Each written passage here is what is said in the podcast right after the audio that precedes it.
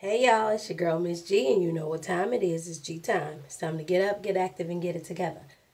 I'm getting dressed this morning. I'm still on my process of getting together and getting to work. Don't judge my process, okay? I work from home. So, you know, I'm a little slower.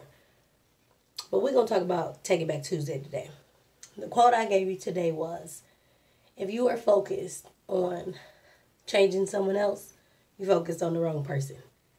Let me tell you where I got this from yesterday, I don't know about y'all, but I listened to um, Steve Harvey in the morning, and um, I love the strawberry letter. I really do.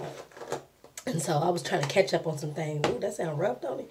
I was catching up on some things because the summertime I be at home, so I don't really be listening to the radio because I'm at home and I don't be in the car. But anyway, so yesterday I was listening to one of these episodes, and they were talking about um, changing somebody else's mindset and usually when nephew Tommy and them they um they respond, they're a little funny with theirs instead of like Steve Harvey when he get in that butt, right? But yesterday nephew Tommy was pretty cool with this one.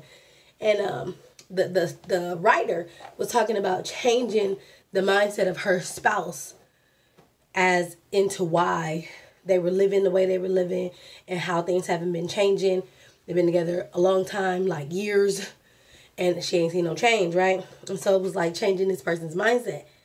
And every time he said something so important, he was like, Why are you trying to change somebody else's mindset? Why you won't change your own?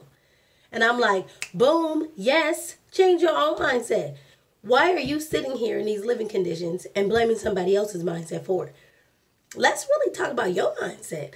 What will make you feel like it's okay to live in these conditions for five, six, seven, eight, nine, ten years, and then say, I'm trying to change somebody else. You focused on the wrong person. Now, I hear this often, right? We're trying to change somebody else's mindset. We want somebody else to change. We want that job to change. We want our spouse to change. We want our friends to change. We want the people around us to change. We want our family to change. But the reality is, the only person that you can change is you.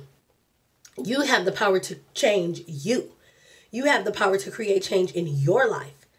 If somebody else doesn't want to change, that's their problem. That's their business. But you have the opportunity to change what you want to change in you. Focusing on someone else's change, that's why you're still there. That's why you're still in the same position. Because you focused on the wrong person. When you start to change for yourself, everything else around you will change too. Even the people around you.